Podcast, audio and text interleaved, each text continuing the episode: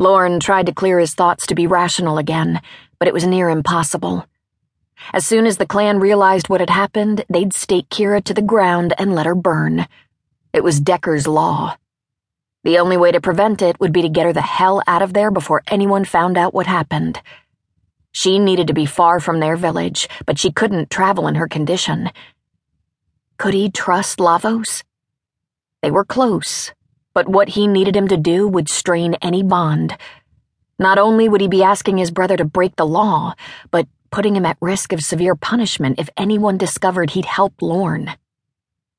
Lorn, you're scaring me, bro. Talk to me.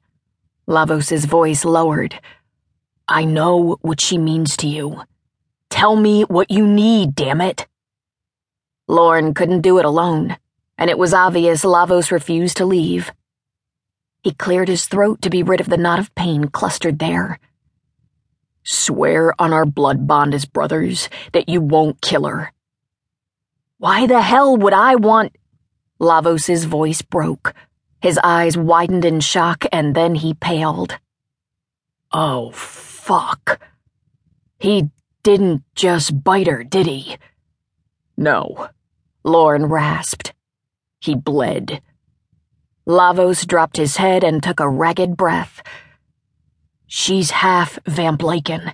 She'll fight it off and not turn. It hurt him to voice the truth. She was too human to be protected. You're sure? Lorn cleared his throat again, choked with emotion. Yes. I'm so damn sorry. A decision was made. It was that simple for Lorn. I won't allow the clan to kill her. Help me get her out of here, and I'll lock us inside my den.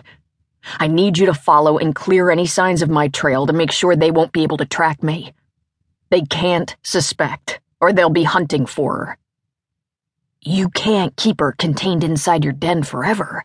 Someone is going to have to bring her blood every night, and it'll be only a matter of time before they figure out you've got a vamp hiding in our territory.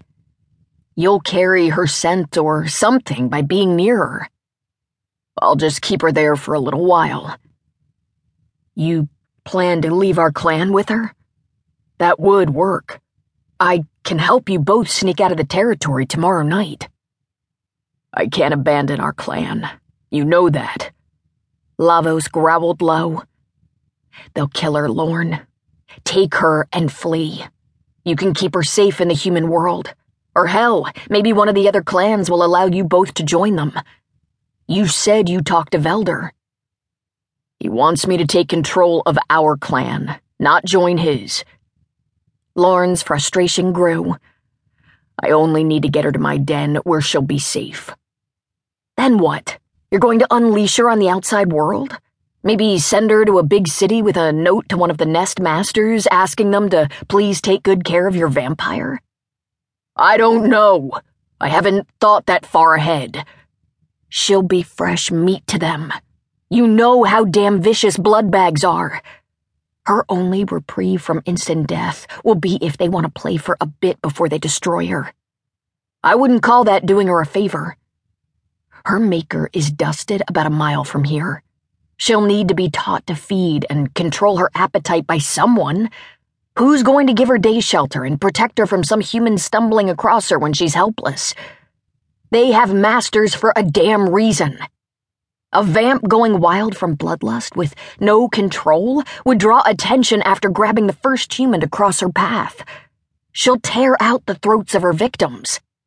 Shut up, Lavos. Will you help me or not? Otherwise, leave. You're not thinking. It's the grief. Listen to me. You should take her out of our territory. She's going to need you to care for her. That's the only way she'll survive. I know that. His brother took a few deep breaths. She hasn't transformed all the way. You could, um, end her suffering now, before it finishes. A quick snap of the neck would do it painlessly, and She'd never feel it when you decapitated her. She'd return if you didn't take her head, and that would be damn bad. You've seen the ones who died.